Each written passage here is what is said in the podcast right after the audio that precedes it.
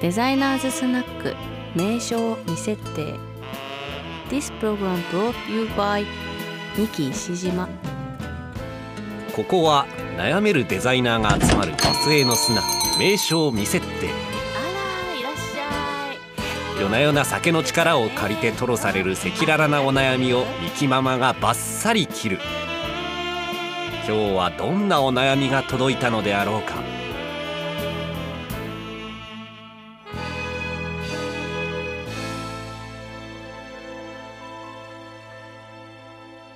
えー、なになに？うん今日のお悩みは？ウェブデザイナー歴8年。キャンディーの神様。制作会社に勤務しているのですが同僚たちがウェブデザインのトレンドをあまり知らずもっとこうしたらいいのにと思うことがよくあります。彼らにもっとウェブを学んでもらうにはどうしたらいいでしょうか？あーそれね。あーもうそれ無理無理無理無理無理。他人を変えようなんて無理だから。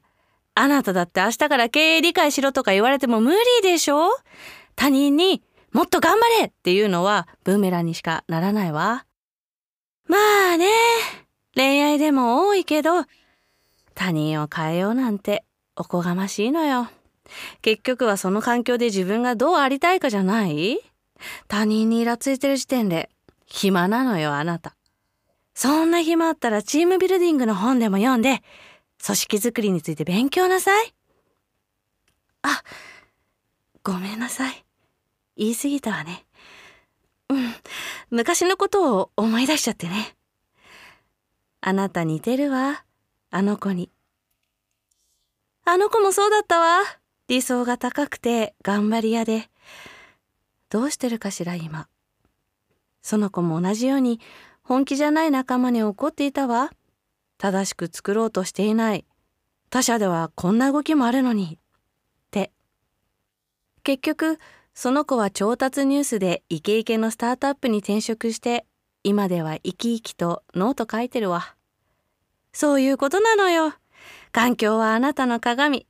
あなたが今そこにいるのはあなたにとってちょうどいい場所ってことなのよ。他人自分環境。この中で一番買いやすいのって何だと思う？環境なのよ。あなたは今そんな自分を変えたい。変わりたいと思ってるからこそ周りにも求めてしまうのね。でもそれならまずあなたがチャレンジしなくちゃ。あなたは本当はどこでどんな風に働きたい？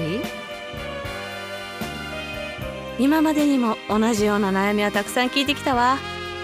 社長がデザインの重要性を理解してない。どうしたらいいか。とかね。さっさと転職するしかないのよ。変化できなければ淘汰されるだけのこと。変わりたいあなたがいつまでもいる場所ではないわ。あなたの活躍を見た元同僚や会社がそれによって変われたらいいの。今日も飲みすぎちゃった。